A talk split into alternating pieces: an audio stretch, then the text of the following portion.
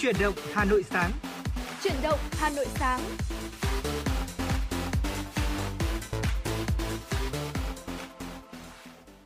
Xin kính chào quý vị thính giả và chào mừng quý vị thính giả đã đến với chương trình Chuyển động Hà Nội sáng của chúng tôi. Tôi và Tuấn Kỳ và ngày hôm nay là sẽ cùng với anh Lê Thông là sẽ là người đồng hành cùng với quý vị trong chương trình Chuyển động Hà Nội sáng ngày hôm nay. Vâng, xin chào anh Lê Thông ạ. Vâng ạ, xin được chào Tuấn Kỳ và chào quý vị thính giả. Chúng ta lại cùng gặp nhau trong buổi sáng thứ bảy cuối tuần. Và thưa quý vị, không biết là quý vị có bất ngờ giống như tôi không khi mà ngay từ sáng sớm nay thì chúng ta cảm nhận rõ là thời tiết tại thủ đô Hà Nội lại thay đổi rồi. Lần đầu tiên trong cuộc đời tôi thấy rằng là giữa tháng 5 rồi mà có những đợt không khí lạnh khiến cho vừa nãy tôi đi đường tôi còn phải khoác thêm một chiếc áo ạ. Nếu như những thính giả nào mà chúng ta quan tâm đến thời tiết thì ngay sau đây Lê Thông sẽ chia sẻ thêm những thông tin mới nhất về tin gió mùa Đông Bắc đến từ Trung tâm Dự báo Khí tượng Thủy văn Quốc gia để quý vị và các bạn có thể chủ động trong việc sắp xếp công việc cũng như là lộ trình di chuyển của chúng ta, nếu như mà chúng ta phải chú ý giữ gìn sức khỏe của mình để trong những cái giai đoạn thời tiết nó thay đổi thất thường như thế này thì mình còn có thể bảo vệ sức khỏe. Thưa quý vị, dự báo là khoảng ngày 15 tháng 5 thì không khí lạnh ảnh hưởng đến khu vực vùng núi Bắc Bộ và từ chiều và đêm ngày 15 tháng 5 ảnh hưởng đến các nơi khác ở Bắc Bộ, sau đó sẽ ảnh hưởng đến Bắc Trung Bộ và một số nơi ở khu vực Trung Trung Bộ. Từ đêm nay ngày 14 tháng 5 đến hết ngày 15 tháng 5 thì tại khu vực vùng núi và Trung du Bắc Bộ sẽ có mưa vừa mưa to, có nơi mưa rất to. Khu vực Đồng bằng Bắc Bộ và Thanh Hóa sẽ có mưa rào và dông, cục bộ có mưa vừa và mưa to. Từ chiều ngày 15 tháng 5 cho đến ngày 16 tháng 5, tại khu vực Bắc và Trung Trung Bộ sẽ có mưa vừa mưa to, có nơi mưa rất to. Trong mưa dông có khả năng xảy ra lốc, sét, mưa đá và gió giật mạnh. Từ ngày 15 tháng 5, tại Bắc Bộ và Bắc Trung Bộ trời sẽ chuyển mát, vùng núi thì có nơi chuyển lạnh với nhiệt độ thấp nhất phổ biến từ 20 đến 22 độ, vùng núi có nơi từ 17 đến 19 độ. Riêng từ chiều ngày 15 tháng 5 trên đất liền gió chuyển hướng Đông Bắc cấp 3, vùng ven biển cấp 3, cấp 4. Từ chiều tối ngày 15 tháng 5, ở Vịnh Bắc Bộ gió chuyển hướng Đông Bắc mạnh cấp 6, giật cấp 7, cấp 8, biển động, sóng biển cao từ 2 đến 3 mét. Từ ngày 16 tháng 5 thì khu vực Bắc Biển Đông và vùng biển từ Quảng Trị đến Quảng Ngãi, gió sẽ chuyển hướng Đông Bắc, mạnh cấp 6, có lúc cấp 7, giật cấp 8, biển động mạnh. Và theo đó thì tại khu vực thủ đô Hà Nội của chúng ta, bắt đầu từ đêm ngày hôm nay đến hết ngày 15 tháng 5 sẽ có mưa rào và dông, cục bộ thì sẽ có mưa to. Từ đêm ngày 15 tháng 5, trời chuyển mát sẽ với nhiệt độ dao động trong khoảng từ 20 đến 22 độ. Trong mưa dông có khả năng xảy ra lốc, sét, mưa đá và gió giật mạnh. Và chúng tôi sẽ liên tục cập nhật thêm những thông tin mới về đợt lạnh này để quý vị và các bạn chúng ta có thể chủ động sắp xếp cũng như là bảo vệ sức khỏe cho các thành viên trong gia đình của mình. Vâng, phải nói rằng là tôi thấy rằng là đúng, trời có thể rét và chúng ta rất cần bảo vệ sức khỏe, nhưng đây là tôi nghĩ đây thời điểm rất là thích hợp để chúng ta có thể ra ngoài và chắc là gọi là lai dai một nồi lẩu với bạn bè, đúng không nào? Đúng ạ. Trời lạnh và mát thế này mà giữa mùa hè đáng lẽ ra là chúng ta sẽ phải gọi là nóng và chỉ ngồi điều hòa thôi. Đúng nhưng rồi. Mà đây là thời tiết rất hoàn hảo để có thể ăn một nồi lẩu và cũng khá là thuận lợi. Tôi mong rằng là nó vẫn rất là thuận lợi cho SEA Games của chúng ta để đội tuyển của chúng ta có thể gọi là thuận tiện hơn trong việc gọi là thi đấu và các đội tuyển của các quốc gia Đông Nam Á khác nữa. Vâng, vừa rồi là một số những thông tin thời tiết mà được anh Lê Thông đã cập nhật đến cho quý vị thính giả. Ngay bây giờ thì trước khi đến với những phần thông tin mà chúng tôi sẽ chia sẻ đến với quý vị thì chúng ta cùng nhau thưởng thức một giai điệu âm nhạc ạ.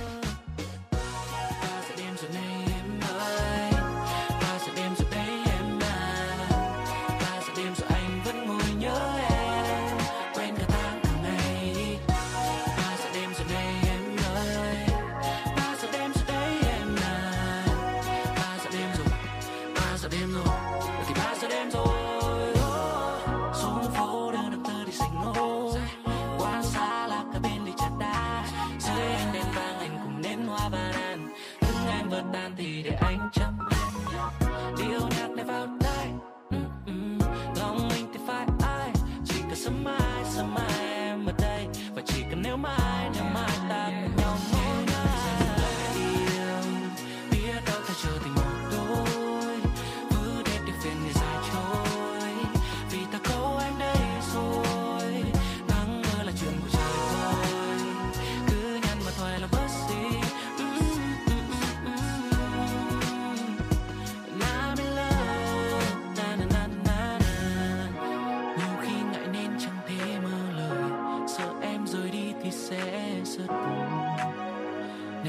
giữ trong tim anh vui.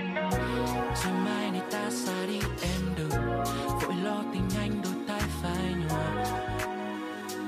Bởi vì anh chỉ muốn thấy em luôn cười. Nếu như bây giờ ngồi đầu tiên, biết đâu ta chờ tình một đôi, cứ thế để về nơi dài trôi.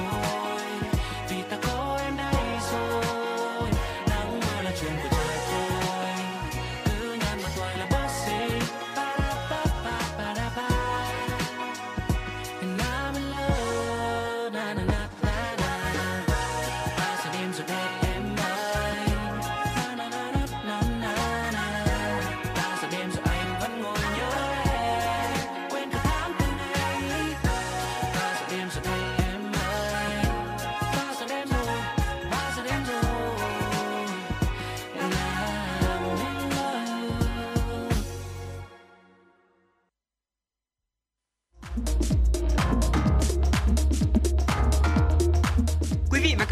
Trên chuyến bay mang số hiệu FM96, hãy thư giãn, chúng tôi sẽ cùng bạn trên mọi cung đường. Hãy giữ sóng và tương tác với chúng tôi theo số điện thoại 024 3773 6688.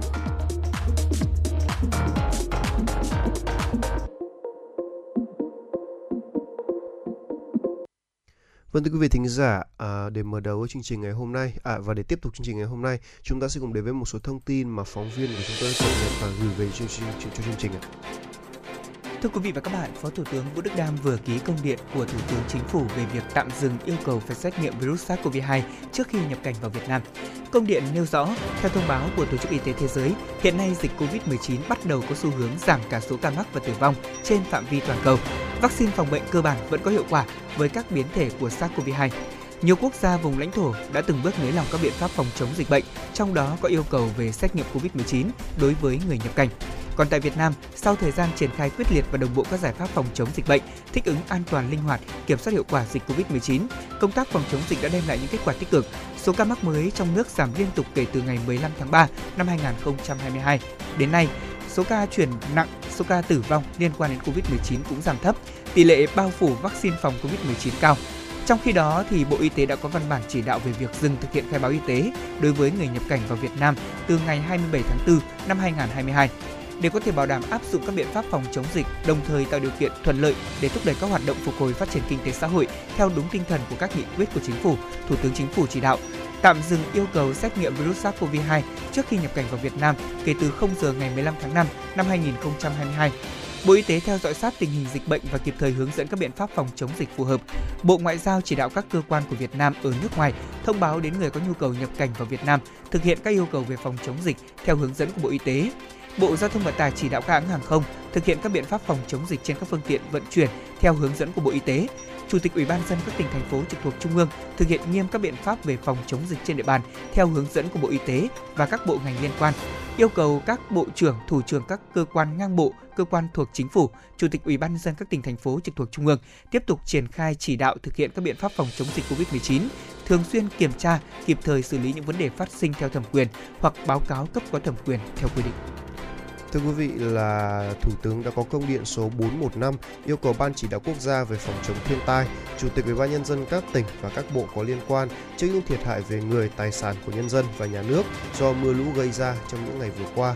Thủ tướng Chính phủ đã gửi lời thăm hỏi, chia buồn sâu sắc nhất đến thân nhân các gia đình có người bị nạn, với dự báo là mưa lũ vẫn còn tiếp diễn tại Bắc Bộ.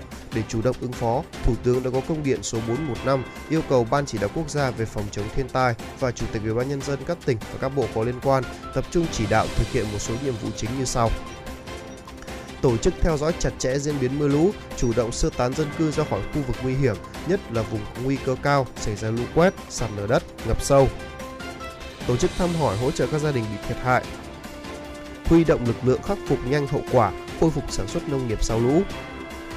Chỉ đạo kiểm tra, điều tiết các hồ thủy lợi, thủy điện, đảm bảo vận hành khoa học, hiệu quả, an toàn cho công trình, góp phần cắt lũ cho hạ du. Lưu ý là phải thông báo sớm cho người dân trước khi vận hành xả lũ, khắc phục nhanh sự cố, đảm bảo giao thông thông suốt, nhất là các trục giao thông chính.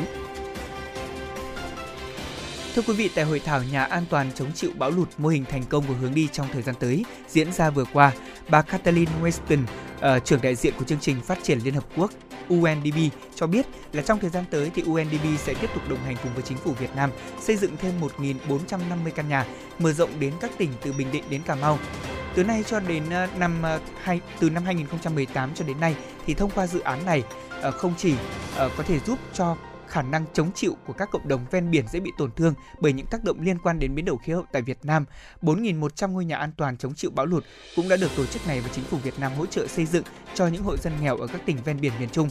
Đây cũng là sáng kiến giúp cho cộng đồng chống chọi với các rủi ro và tác động liên quan đến biến đổi khí hậu, xây dựng các ngôi nhà chống bão và lũ lụt tại một số địa điểm dễ bị ảnh hưởng bởi thiên tai của Việt Nam, được khởi xướng dưới sự lãnh đạo của chính phủ Việt Nam, đặc biệt là Bộ Nông nghiệp Phát triển Nông thôn và Bộ Xây dựng với sự hợp tác chặt chẽ của UNDP và Quỹ khí hậu xanh. Theo UNDP thì hơn 110.000 gia đình hiện nay vẫn sống trong tình trạng không có nhà ở an toàn trên 28 tỉnh ven biển, trong đó có hơn 25.000 gia đình ở các huyện ven biển. Cũng tại hội thảo này, đại diện các cơ quan quản lý 28 tỉnh ven biển, các chuyên gia cùng các nhà khoa học ở trong nước và quốc tế, các hộ dân đã được hỗ trợ, đã cùng chia sẻ kinh nghiệm thực tế trong việc xây dựng nhà an toàn và phòng chống bão lụt tại các tỉnh ven biển miền Trung của Việt Nam, đồng thời trang bị thêm những kỹ năng cần thiết để vượt qua thiên tai lũ lụt cũng như đưa ra những phương hướng giải pháp nhằm nâng cao hiệu quả của mô hình nhà an toàn phòng chống bão lụt trong thời gian tới. Thưa quý vị, là trong khuôn khổ chuyến công tác của Thủ tướng Chính phủ tại Hoa Kỳ, Bộ trưởng Bộ Tài nguyên và Môi trường Trần Hồng Hà đã đến thăm và làm việc tại trụ sở tổ chức quốc tế về bảo tồn thiên nhiên tại Hoa Kỳ WWF-US tại thủ đô Washington vào ngày 12 tháng 5. Đây là lần đầu tiên người đứng đầu của cơ quan quản lý nhà nước về tài nguyên và môi trường Việt Nam thăm và làm việc với lãnh đạo cao cấp nhất của tổ chức này.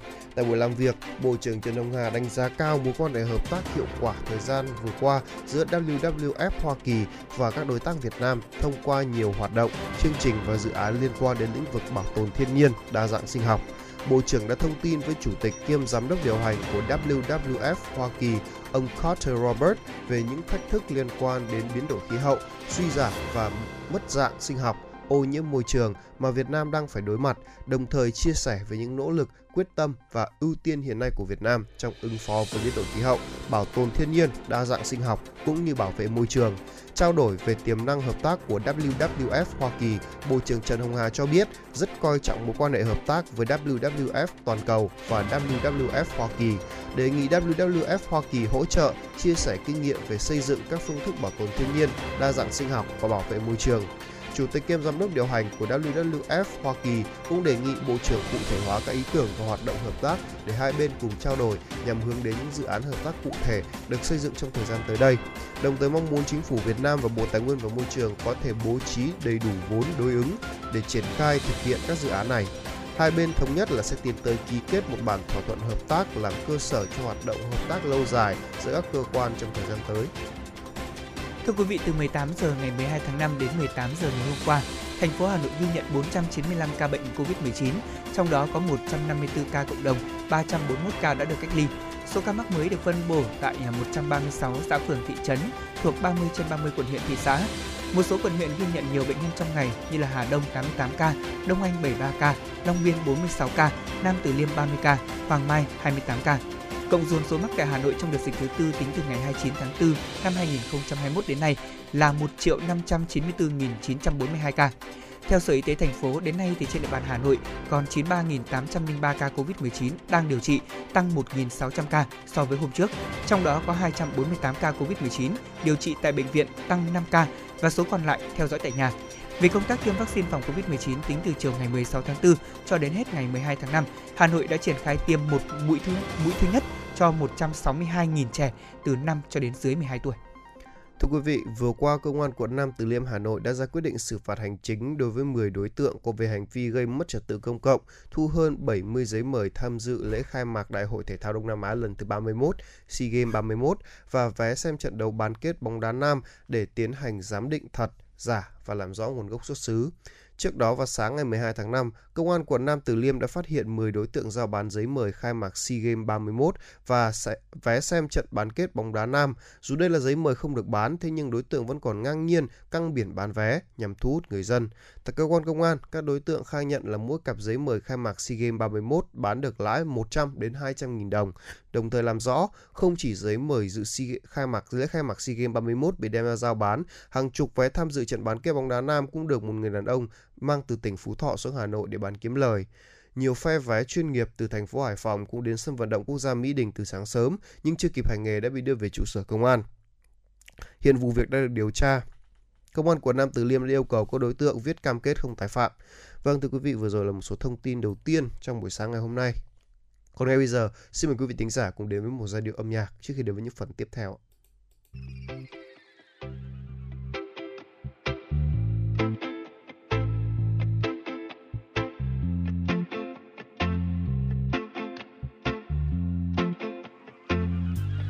Đón em về nhà sau buổi chiều tăng ca, đoạn đường vẫn thế sao hôm nay xa quá. Rồi bỗng nhiên em không muốn về nhà, rồi bỗng nhiên anh cũng muốn đi xa.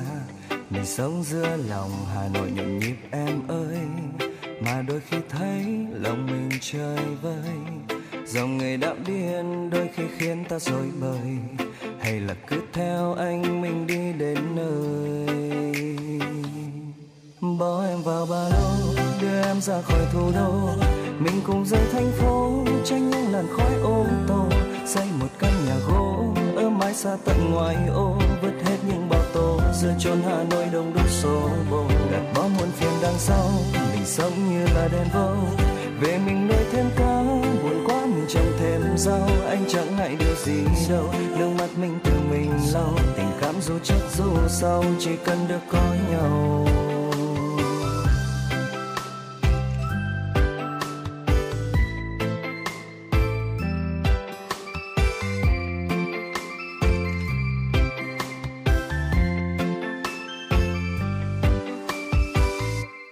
Đón em về nhà sau buổi chiều tăng ca, đoạn đường vẫn thế sao hôm nay xa quá. Rồi bỗng nhiên em không muốn về nhà, rồi bỗng nhiên anh cũng muốn đi xa. Mình sống giữa lòng Hà Nội nhộn nhịp em ơi, mà đôi khi thấy lòng mình chơi vơi. Dòng người đạo điên đôi khi khiến ta rối bời, hay là cứ theo anh mình đi đến nơi. Bỏ em vào ba lô, đưa em ra khỏi thủ đô, mình cùng rời thành phố, tránh những làn khói ô tô. Xây một căn nhà gỗ ở mái xa tận ngoài ô, vứt hết những bao tố rơi trốn Hà Nội đông đúc xô bồ. Gạt bỏ muôn phiền đằng sau, mình sống như là đèn vâu. Về mình nuôi thêm cá, buồn quá mình trồng thêm rau. Anh chẳng ngại điều gì đâu, nước mắt mình tự mình lau. Tình cảm dù trước dù sau, chỉ cần được có nhau. Bỏ em vào ba lô, đưa em ra khỏi thủ đô, mình cùng rời thành phố, tránh những làn khói ô tô. Xây một căn nhà gỗ ở mái xa tận ngoài ô, vứt hết những bao tố giữa chốn Hà Nội đông đúc xô bồ. Gạt bỏ muôn phiền đằng sau, mình sống như là đèn vâu. Về mình nuôi thêm cá, buồn quá mình trồng thêm rau. Anh chẳng ngại điều gì đâu, nước mắt mình tự mình lau. Tình cảm dù chắc dù sau, chỉ cần được có nhau. Chỉ cần được có nhau.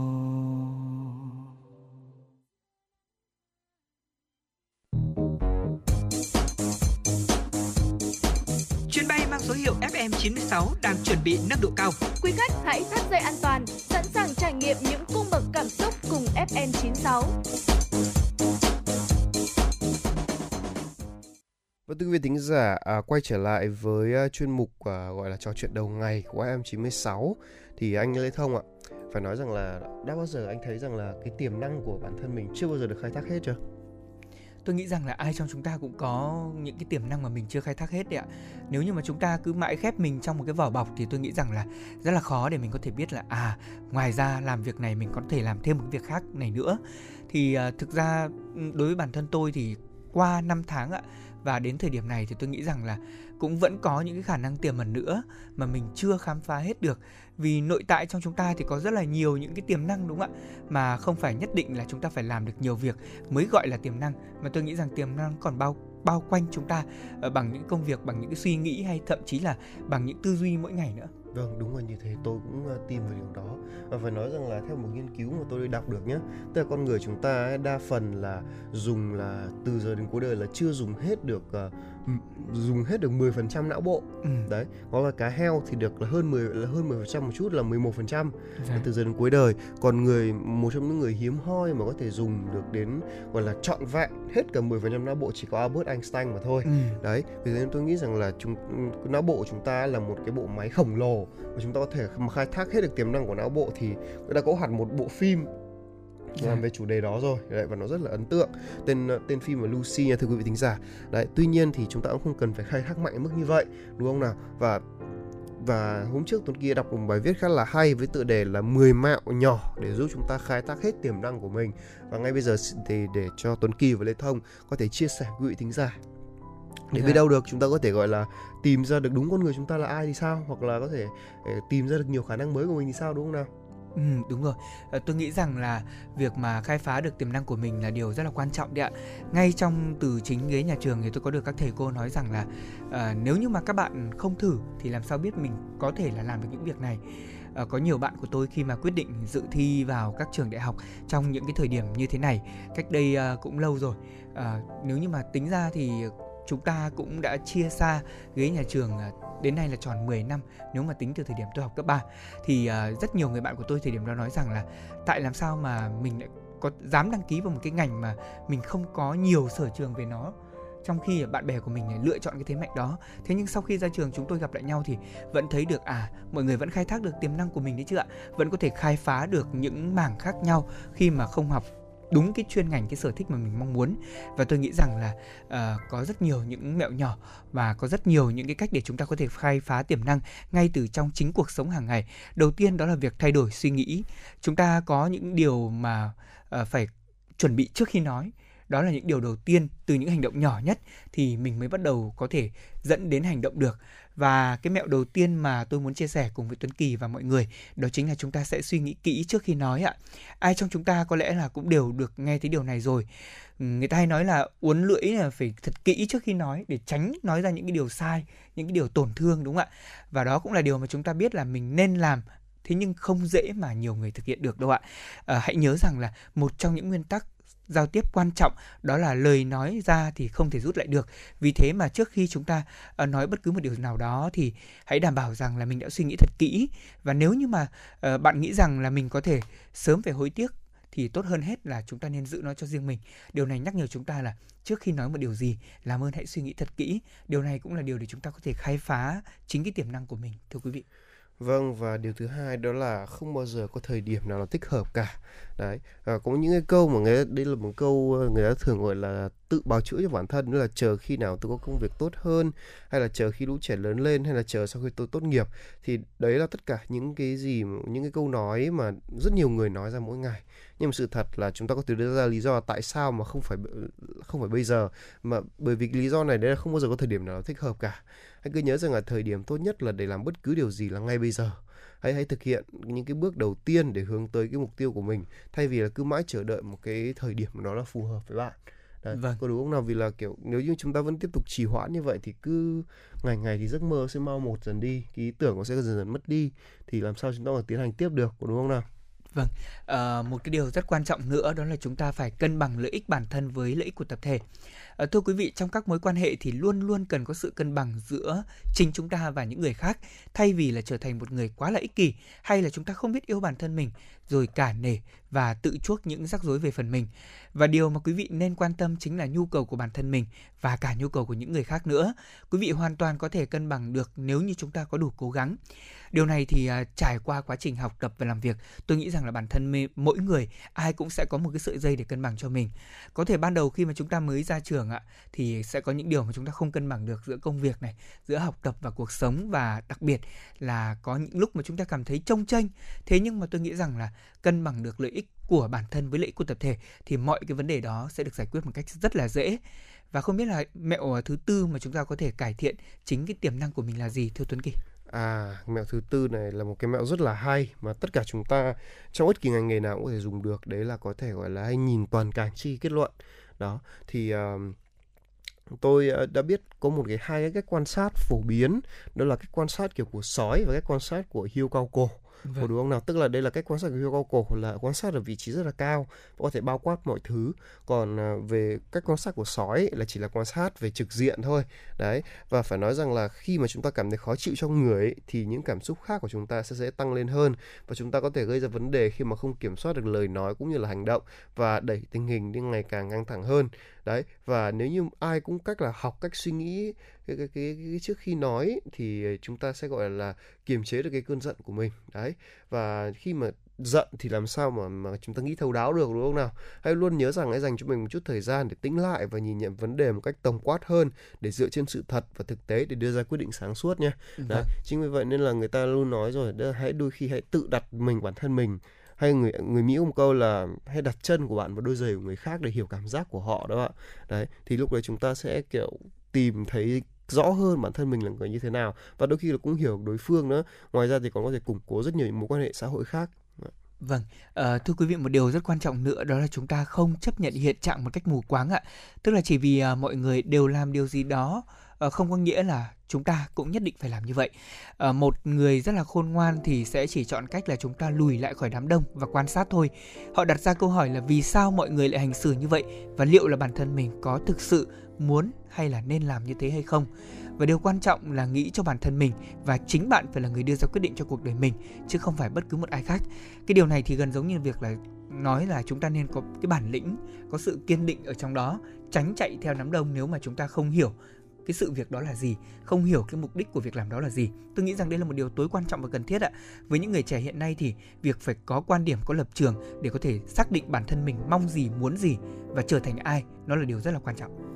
Vâng, vừa rồi mới là 5 ý đầu tiên mà Tuấn Kỳ và Lê Thông muốn chia sẻ với quý vị thính giả thôi. Vẫn còn những cái gọi là những bí quyết và mẹo nhỏ khác mà chúng tôi rất là muốn được chia sẻ với quý vị thính giả. Nhưng mà trước khi đến với những mẹo tiếp theo, chúng ta sẽ cùng nhau thưởng thức một giai điệu âm nhạc trước cái đã. Cuộc đời cứ trôi, ta nhìn lại ngày tháng còn bên nhau, cùng những thăng trầm.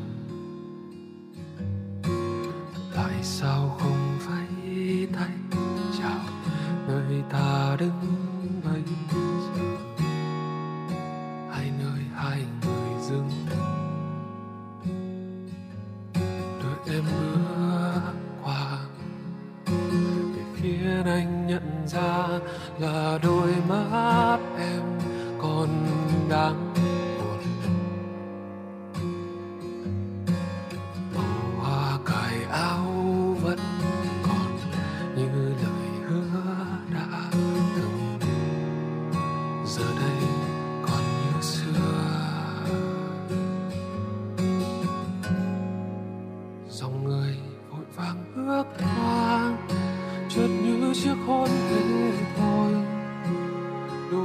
chia làm đôi, như ta đang mong vậy thôi. Người ngày nào bước đi, chợt như chúng ta quay về, dẫu trái tim mình và đừng thổn thức khi thấy nhau. Con tàu kia dừng lại, còn hai ta.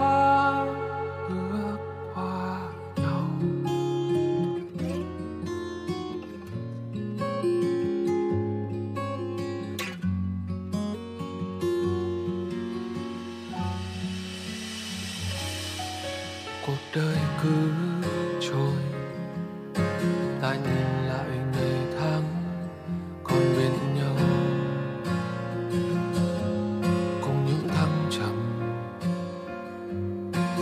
Tại sao không vẫy tay chào nơi ta đứng bây giờ, hay nơi hai người dừng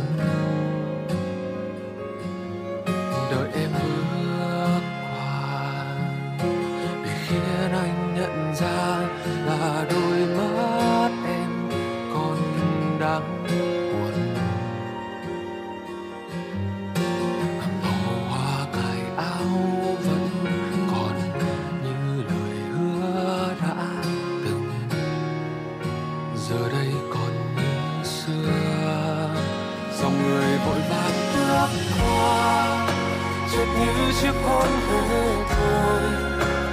Tôi muốn chia làm đôi, như ta đang mong ngày thôi.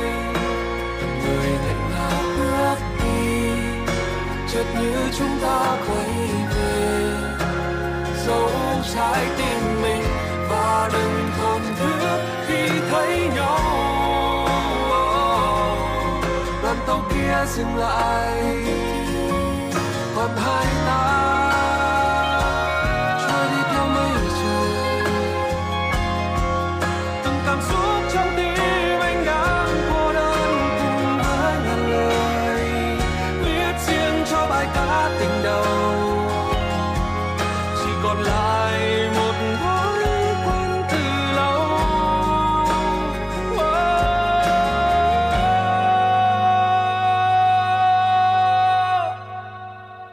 Dòng người vội vàng bước qua, chợt nhớ chiếc hôn hề thôi.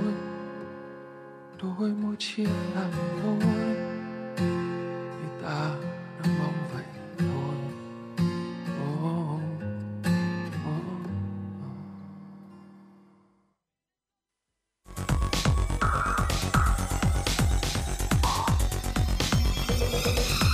Quý vị và các bạn đang theo dõi kênh FM 96 MHz của Đài Phát thanh Truyền hình Hà Nội. Hãy giữ sóng và tương tác với chúng tôi theo số điện thoại 024 3773 6688.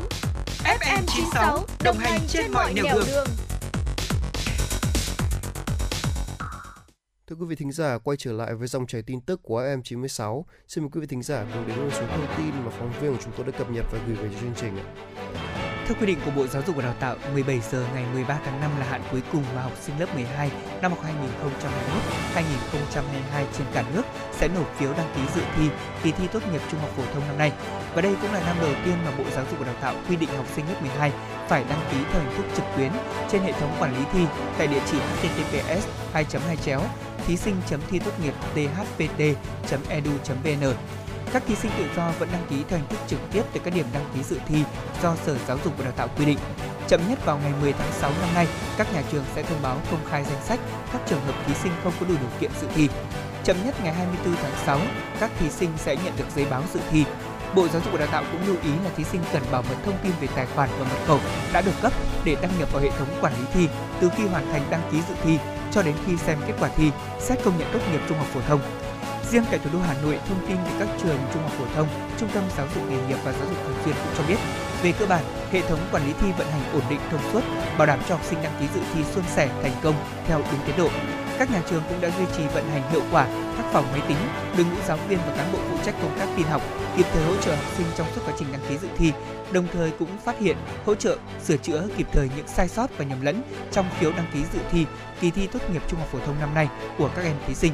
Và theo thống kê sơ bộ, toàn thành phố có gần 90.000 học sinh lớp 12 của các trường trung học phổ thông, trung tâm giáo dục nghề nghiệp, giáo dục thường xuyên hoàn thành đăng ký dự thi tốt nghiệp trung học phổ thông. Thưa quý vị, năm ngoái, thương mại hai chiều Việt Nam EU đạt 63,6 tỷ đô la Mỹ, tăng trưởng 14,8%. Riêng 4 tháng đầu năm, hàng hóa của Việt Nam vào thị trường này ước đạt là 15,5 tỷ đô la Mỹ, tăng gần 20%. Tìm kiếm thị trường mới để xuất khẩu đang là xu hướng của nhiều doanh nghiệp khi thị trường Trung Quốc bị chững lại. Đối với doanh nghiệp vừa và nhỏ, đây không phải là bài toán dễ dàng vì EU là thị trường hàng hóa chất lượng cao. Theo Hiệp hội, hàng hóa tại Việt Nam đang có ưu thế tại thị trường châu Âu. Tuy nhiên, đây là thị trường khó tính, đòi hỏi hàng hóa chất lượng cao nên doanh nghiệp vừa và nhỏ cần đặc biệt lưu ý về tính pháp lý. Năm 2022, xuất khẩu hàng hóa của Việt Nam sang thị trường EU được nhận định sẽ tăng trưởng khả quan hơn so với năm 2021 do các doanh nghiệp Việt Nam được hưởng ưu đãi thuế quan từ hiệp định EVFTA. Doanh nghiệp vừa và nhỏ cần liên hệ với các cơ quan xúc tiến thương mại để được hỗ trợ và gỡ khó khi tiếp cận thị trường tiềm năng này. Thị trường lao động năm nay có rất nhiều điểm khác biệt so với mọi năm, đó là nhu cầu tuyển dụng lao động trình độ trung cấp cao đẳng ngày càng cao. Tại các trường nghề thì số lượng thí sinh đăng ký và nộp hồ sơ theo học cũng đã tăng mạnh vào thời điểm này. Tại trường Cao đẳng Cơ điện Hà Nội, sau 2 năm chủ yếu tuyển sinh trực tuyến thì năm nay, số thí sinh trực tiếp đến trường tìm hiểu cũng như tham quan nhà trường, lựa chọn đăng ký hồ sơ theo học cũng đã cao hơn năm trước. Đầu ra việc làm và thu nhập sẽ là điều kiện để các em quyết định lựa chọn học nghề. Còn tại trường Cao đẳng nghề Kỹ thuật Công nghệ, số học sinh đăng ký học nghề dù chưa thi tốt nghiệp trung học phổ thông năm nay cũng đã cao hơn năm trước. các ngành điện, công nghiệp, điện tử công nghiệp và kỹ thuật máy lạnh, điều hòa không khí, công nghệ ô tô, cắt gọt kim loại, hàn, quản trị mạng máy tính được phần lớn thí sinh nộp hồ sơ. Tổng cục Giáo dục nghề nghiệp cho biết là số thí sinh đăng ký vào các trường nghề tăng có nguyên nhân là thời gian học, thực hành, thực tập hợp lý và khả năng tìm việc làm cao hơn khi mà các trường đều liên kết chặt chẽ với doanh nghiệp để thực hành cũng như tạo đầu ra cho học viên. Hiện nay, mức lương cho lao động có trình độ trung cấp và cao đẳng khởi điểm từ 8 đến 10 triệu đồng một tháng. Thưa quý vị, thông tin được Bảo tàng Phụ nữ Việt Nam để hưởng ứng Đại hội Thể thao Đông Nam Á lần thứ 31, SEA Games 31, Bảo tàng Phụ nữ Việt Nam tổ chức triển lãm Khát vọng tỏa sáng, tôn vinh tiếp lửa tới toàn thể vận động viên nước nhà, đặc biệt là các nữ vận động viên tiếp tục có những thành công mới vang dội cho thể thao Việt Nam. Triển lãm giới thiệu tới 60 bức ảnh của gần 50 tập thể cá nhân theo 3 nội dung: trên đỉnh vinh quang, sau ánh hào quang và phút giây bình dị, phản ánh những câu chuyện trong sự nghiệp thi đấu thể thao chuyên nghiệp của các nữ vận động viên, trong đó cũng có cả các vận động viên khuyết tật. Triển lãm cho thấy những giọt mồ hôi tổ khổ luyện, thậm chí là cả máu và nước mắt rơi trên những đường đua và sân tập, để rồi sau đó là giọt nước mắt vỡ òa hạnh phúc, là nụ cười đầy tự hào, vinh quang của các vận động viên khi bước lên bục chiến thắng. Đặc biệt, các tác phẩm trong Sau ánh hào quang là những câu chuyện mang đậm chất giới về các vận động viên nữ, những người phải hy sinh rất nhiều, thậm chí là phải quên đi hạnh phúc cá nhân để đi cống hiến cho sự nghiệp thể thao. Triển lãm thêm một lần nữa khẳng định vẻ đẹp của một người phụ nữ mạnh mẽ, đam mê, khát khao cống hiến và có khả năng làm chủ mọi lĩnh vực, có sức lan tỏa tích cực trong cộng đồng. Trung tâm Bảo tồn Di sản Thăng Long Hà Nội cho biết SEA Games 31 tổ chức tại Việt Nam là một sự kiện có ý nghĩa đặc biệt quan trọng và là cơ hội vàng để có thể quảng bá hình ảnh đất nước và con người Việt Nam cũng như du lịch của Việt Nam đến với bạn bè quốc tế. Hưởng ứng sự kiện thể thao lớn nhất khu vực đang diễn ra tại Việt Nam, trung tâm thực hiện nhiều hoạt động thu hút khách đến với khu di sản Hoàng Thành Thăng Long. Cụ thể, khu di sản sẽ giảm giá chương trình tour đêm giải mã Hoàng Thành Thăng Long trong tháng 5 từ 300.000 đồng một khách xuống chỉ còn 200.000 đồng một khách và miễn phí tham quan ban ngày cho các vận động viên và các đại biểu tham dự SEA Games 31. Đặc biệt thì tour đêm giải mã Hoàng Thành Thăng Long vừa tái khởi động vào cuối tháng 4 đã nhận được sự phản hồi tích cực của người dân cũng như du khách. Với các chương trình hấp dẫn này, Trung tâm Bảo tồn Di sản Thăng Long Hà Nội kỳ vọng sẽ thu hút nhiều hơn nữa du khách đến tham quan, nhất là khách tham dự SEA Games 31 đến trải nghiệm những giá trị văn hóa, lịch sử, cảnh quan, kiến trúc của khu di sản. Và cũng trong dịp này, tại khu di sản trang trí nhiều cụm biểu tượng linh vật sao La, vừa tạo điều kiện cho khách check-in, vừa tạo không khí tưng bừng chào đón SEA Games 31. Cảnh quan cũng được trang trí đẹp hơn với các bồn hoa thảm cỏ, đường đi lối lại phong quang sạch sẽ. Bên cạnh đó, Trung tâm Bảo tồn Di sản Thăng Long Hà Nội cũng đang trưng bày triển lãm với chủ đề Đại tướng Văn Tiến Dũng, Danh tướng Thời Đại Hồ Chí Minh với hơn 150 tài liệu hiện vật quý giá có liên quan đến đại tướng, trưng bày và giới thiệu tới công chúng chân dung của vị đại tướng thao lược, nhà quân sự xuất sắc, một người con ưu tú của thủ đô Hà Nội. Thưa quý vị, thông tin từ Công an quận Hoàn Kiếm, thành phố Hà Nội cho biết, cơ quan cảnh sát điều tra Công an quận Hoàn Kiếm đã ra quyết định khởi tố bị can đối với tài xế Trần Quốc Hưng, sinh năm 1988, thường trú tại Xuân Phương, Xuân Trường, Nam Định, về tội công nhiên chiếm đoạt tài sản. Theo điều tra, vào sáng ngày 5 tháng 5, Hưng lái xe taxi và đón hai nữ du khách người Nga đang đi bộ trên đường Lán Ông trên khu vực phố ẩm thực thuộc phường Hàng Bông, quận Hoàn Kiếm. Trong quá trình di chuyển thì nữ du khách nhờ Hưng cho sạc điện thoại trên ô tô, trong đó có 2 chiếc điện thoại thông minh. Khoảng 3 giờ 15 phút cùng ngày, sau khi mà tới ngã ba ngõ Hàng Bông, phố Hàng Bông, do không có tiền Việt nên hai nữ du khách đã dặn lái xe là chờ đi đổi tiền. Trong khi lúc chờ khách thì thấy hai chiếc điện thoại đang sạc, nghĩ rằng hai cô gái là người Nga không biết tiếng Việt sẽ khó có khả năng hô hoán hay trình báo công an nên Hưng đã nảy lòng tham, điều khiển xe phóng đi. Đến 11 giờ 30 phút cùng ngày, Công an quận Hoàn Kiếm đã mời Hưng đến trụ sở làm việc. Hai chiếc điện thoại cũng được thu hồi và bàn giao cho hai nữ du khách. Vâng, thưa quý vị, vừa rồi là một số thông tin chúng tôi muốn gửi đến cho quý vị. Và bây giờ thì tiếp tục chương trình sẽ là những gọi là những mẹo nhỏ để chúng ta tiếp tục phát huy được cái tiềm năng của mình, có phải không ạ? Vâng, và chúng ta sẽ bắt đầu luôn với cả mẹo thứ 6 là chúng ta hãy luôn giữ vững lập trường để không bị ảnh hưởng tiêu cực bởi người khác. Có thể phải nói rằng là xung quanh chúng ta trong cuộc sống thì những cái lời chỉ trích, những cái lời tiêu cực nó là một phần tất yếu của cuộc sống rồi. Chúng ta không thể nào mà tránh được những cái điều đó. Và những cái người khôn ngoan thì luôn biết cách là kiểm soát những cái suy nghĩ và lập trường hay cảm xúc của mình. Vậy và chúng ta thường rất dễ là để hành vi của người khác ảnh hưởng đến bản thân. Và kết quả là cái sự tiêu cực đấy lại tràn ngập trong cuộc sống của chúng ta, khiến chúng ta mới là người trở nên khôn đốn, đúng không nào? Và đừng để những cái điều xấu hay tiêu cực của người khác ảnh hưởng đến chúng ta. Đấy, nếu như chúng ta tức giận hay chán nản thì họ đã thắng rồi, đúng không nào? Đấy, và cái cứ tin tưởng vào bản thân mình, giữ vững lập trường, vì là lập trường của chúng ta nếu như vẫn còn vững vàng thì gọi là chúng ta đã có tất cả rồi. Cũng giống như là bài học của cha ông trong suốt quá trình chiều dài lịch sử Việt Nam của chúng ta vậy. Nếu như mà cha ông ta ngày xưa không giữ vững lập trường đó, chúng ta không giữ vững được gọi là quan điểm của mình, thì có lẽ bây giờ là đất nước chúng ta sẽ không được như bây giờ, chúng ta sẽ không được sung sướng như bây giờ đâu, phải không ạ? Vâng, và cái việc mà không cho thêm nữa là không cho phép cái sự ảnh hưởng tiêu cực của ai len lỏi vào cuộc sống của mình, đó là cách chúng ta có một cuộc sống hạnh phúc, và đó là cách mà đất nước Việt Nam chúng ta, đặc biệt là cái chính sách về ngoại giao đó, và đang được áp dụng rất là phải gọi là tuyệt vời. Đấy, chính vì thế nên là đất nước Việt Nam chúng ta vẫn có thể phát triển mặc dù trong bối cảnh đang khá là nhạy cảm như thế này, đúng không nào? Vâng, thưa quý vị, tiếp đó là chúng ta đừng hành động bốc đồng, và làm gì thì cũng cần có mục đích và mục tiêu. Đây có nghĩa là một trong số những cái bài học mà tôi tin rằng rất nhiều quý vị thính giả chúng ta cũng đã được nghe, được học và chính mình đang trải nghiệm. Ở những hoạt động tự phát thì thưa quý vị là rất là thú vị. Thế nhưng mà trong cuộc sống này thì bốc đồng có thể khiến chúng ta phải hối tiếc đấy ạ. Nếu không dành thời gian để suy nghĩ một cách thấu đáo thì chúng ta có thể đưa ra những quyết định sai lầm và từ đó gây ra rắc rối cho chính mình và những người xung quanh nữa. Những người khôn ngoan thì họ sẽ biết kết hợp giữa việc suy luận với trực giác của mình để đưa ra một quyết định tốt nhất có thể. Đây là điều mà tôi nghĩ rằng là bất cứ ai cũng nên rèn luyện. Thực ra thì đây là một điều mà tôi nghĩ rằng là không chỉ đối với riêng những người mà trẻ đâu, mà đối với cả những người hiện nay chúng ta đang đi làm rồi, hay là những người đã có những trải nghiệm rồi, thì việc có mục đích và có những cái mục tiêu trong cuộc sống là điều mà chắc chắn rằng ai cũng cần phải hướng đến. Không thể nào mà sống mà không có mục tiêu được, thì chúng ta sẽ không bao giờ xác định được mình là ai, thành công của mình như thế nào, và mình sống trên cuộc đời này với ý nghĩa ra làm sao. Nói những điều hơi to tát một chút như vậy để chúng ta thấy rằng là cái mục tiêu và mục đích trong cuộc sống rất là quan trọng. Khi mà bạn xác định được rồi thì chúng ta sẽ vạch ra lộ trình để có thể thực hiện nó. Ví dụ như là mục tiêu đơn giản nhất là mục tiêu mà chúng ta thấy là, ví dụ như đặt mục tiêu tốt nghiệp đại học này, hay là mục tiêu ra trường mình sẽ có việc làm, đạt được mức thu nhập bao nhiêu, và sau đó là mình sẽ kết hôn năm bao nhiêu tuổi, và sau đó nữa mình sẽ có nhà cửa năm bao nhiêu tuổi, và rồi mình sẽ sinh con năm bao nhiêu tuổi. Tất cả những cái đó chính là mục đích và mục tiêu trong cuộc sống mà mình cần phải đặt ra để có một lộ trình và thực hiện. Và tôi nghĩ rằng quý vị thính giả cũng đang trên con đường này. Vâng, và tiếp theo đó là cái việc này hơi khó đó thưa quý vị, đó là chấp nhận bản chất của mỗi người. Đó, vì là phần lớn của chúng ta đều gọi là đều cố thay đổi người khác, và đây là một điều rất là vô nghĩa. Đấy, mỗi người thì có một góc nhìn thế giới một cách khác nhau, mặc dù chúng ta sống trên cùng một trái đất.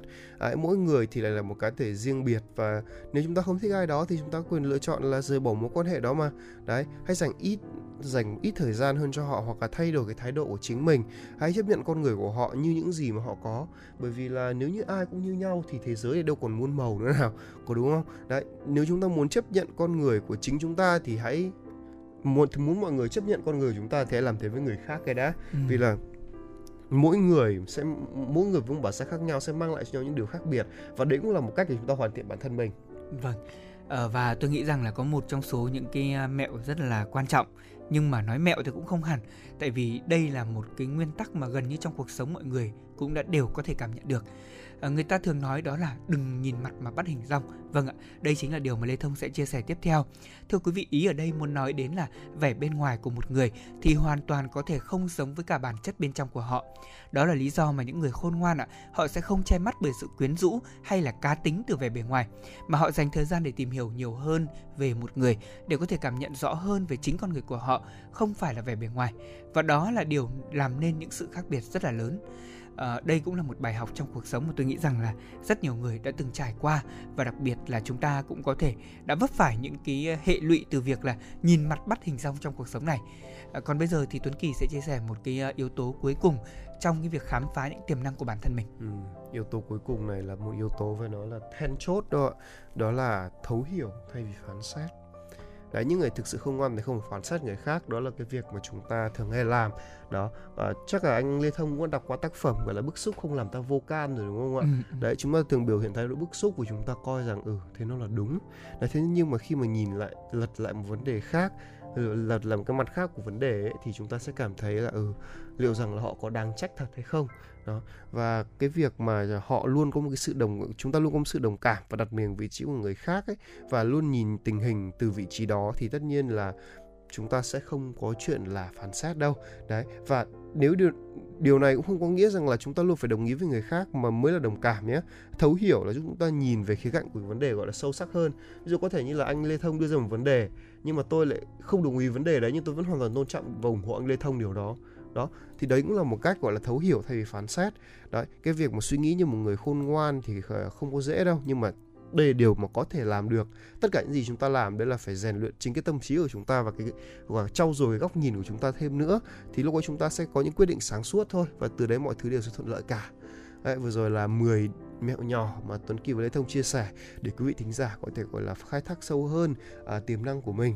Và ngay bây giờ thì chúng ta sẽ cùng đến với một giai điệu âm nhạc trước khi đến với những phần tiếp theo.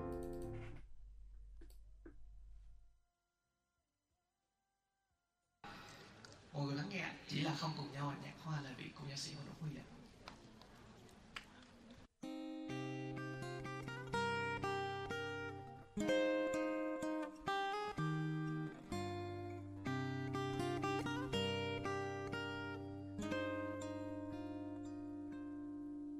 Chiều hôm ấy có mưa rơi nhẹ vương mi ai, con đừng ngỡ bước chung đôi bây giờ chia hai. Ai nói ra lời gian dối làm tan nát con tim ai, một người nỡ, một người vỡ bao mộng mơ. Rồi xa nhau, dấu tim vẫn còn mang tên nhau, chỉ là dấu, dấu che đi ta còn yêu nhau. Vì cô cuộc đời ta hơi sẽ chưa dấu qua bao lâu, tình vẫn đậm sâu. Tình yêu nhau, tình là của nhau thật lâu, đến sau cuộc chẳng thể có nhau. Chẳng cần biết thương đau ngày mai, chỉ cần nhau. Giờ buông tay để được thấy nhau về sau, trả người về những ngày tháng chưa bắt đầu. Ai rồi cũng sẽ tìm được ấm em sau khổ đau, chỉ là không cùng nhau.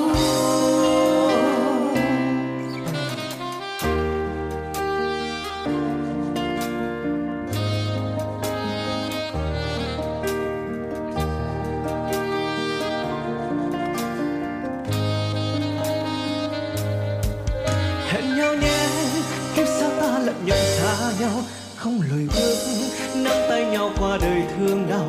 Người mất đe dọa ta không những ngày có nhau bên nhau, hẹn nhau nhé, hẹn nhau kiếp sau tìm nhau. Rồi xa nhau, dấu tim vẫn còn mang tên nhau, chỉ là dấu, dấu che đi ta còn yêu nhau. Vì cô cuộc đời ta hứa sẽ chờ dẫu qua bao lâu, tình vẫn đậm sâu.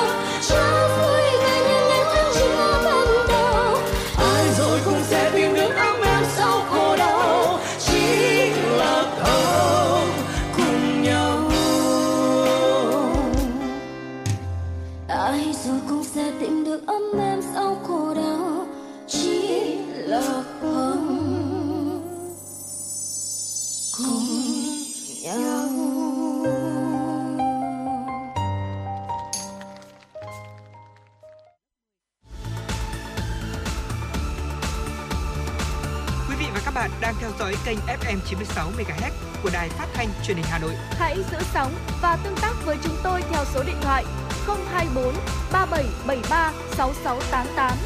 FM 96 đồng hành trên mọi nẻo đường.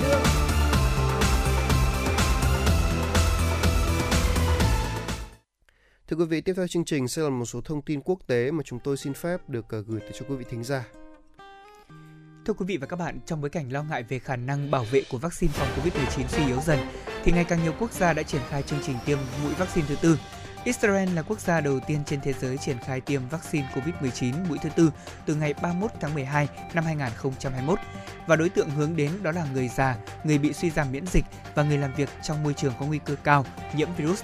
Hơn một tuần sau đó, thì Chile trở thành quốc gia đầu tiên ở Mỹ Latin bắt đầu việc tiêm mũi thứ tư dành cho những người bị suy giảm miễn dịch.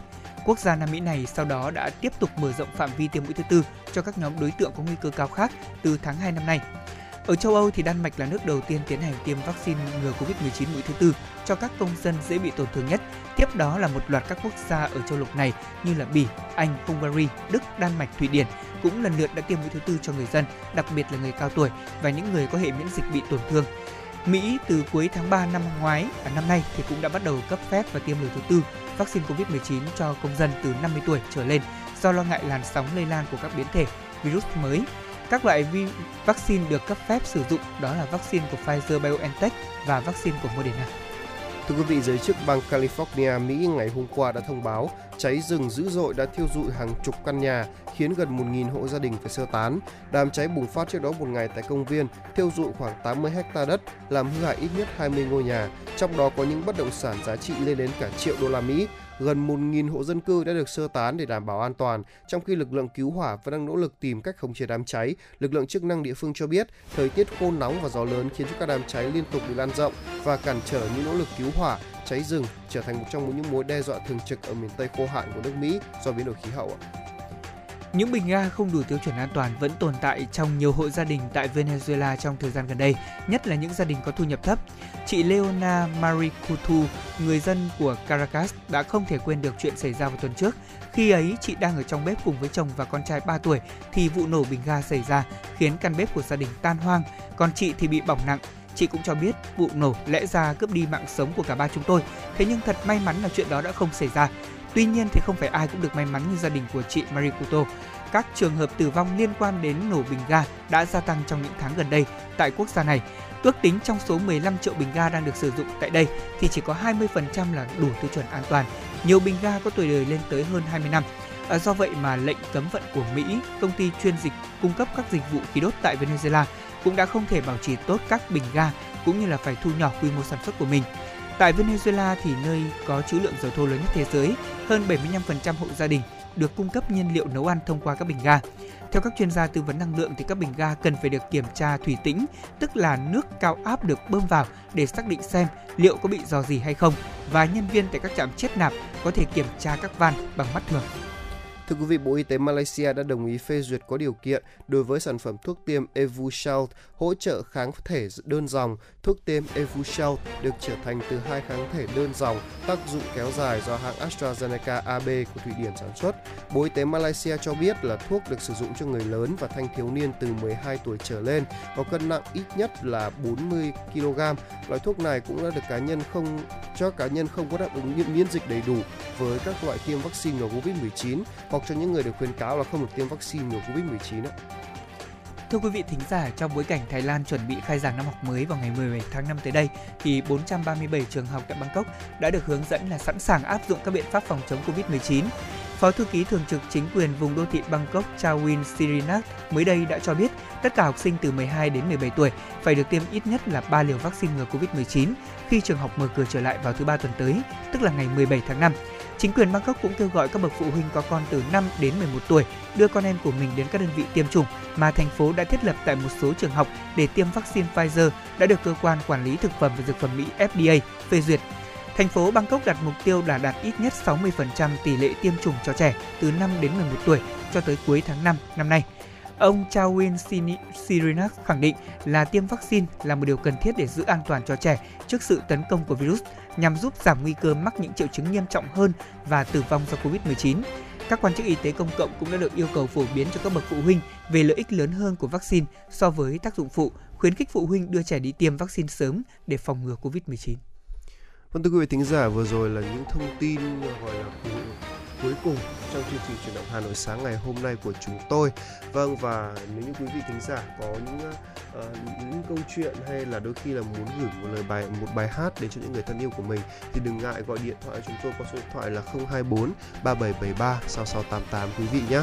Vâng, và để gọi là thay cho một cái lời tạm kết và chào buổi sáng ngày hôm nay, xin mời quý vị thính giả cùng đến với một giai điệu âm nhạc.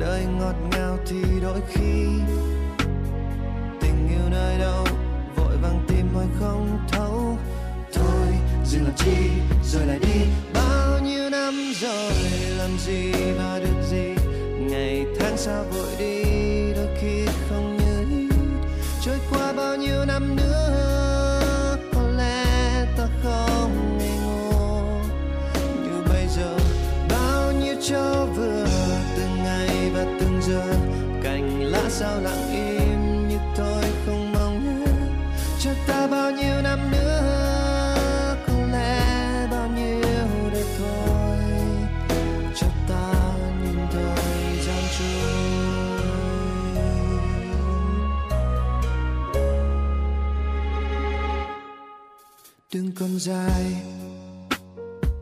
và còn nhiều hơn trong gai, rồi thì lặng lẽ những tháng ngày buồn ở lại, ngày vui dễ lắm mau phai.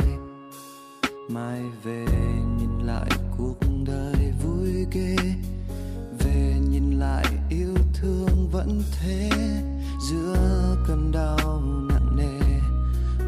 Khó lê thế. Thời gian qua đi, buồn bề nhiều lần suy nghĩ, đời ngọt ngào thì đôi khi tình yêu nơi đâu, vội vàng tìm hoài không thấu. Thôi dừng làm chi rồi lại đi, bao nhiêu năm rồi làm gì và được gì, ngày tháng sao vội đi đôi khi không như ý. Trôi qua bao nhiêu năm nữa không ngây ngô như bây giờ, bao nhiêu cho vừa, từng ngày và từng giờ, cành lá sao lặng im như tôi không mong nhớ. Cho ta bao nhiêu năm nữa, có lẽ bao nhiêu đây thôi, cho ta nhìn thời gian trôi.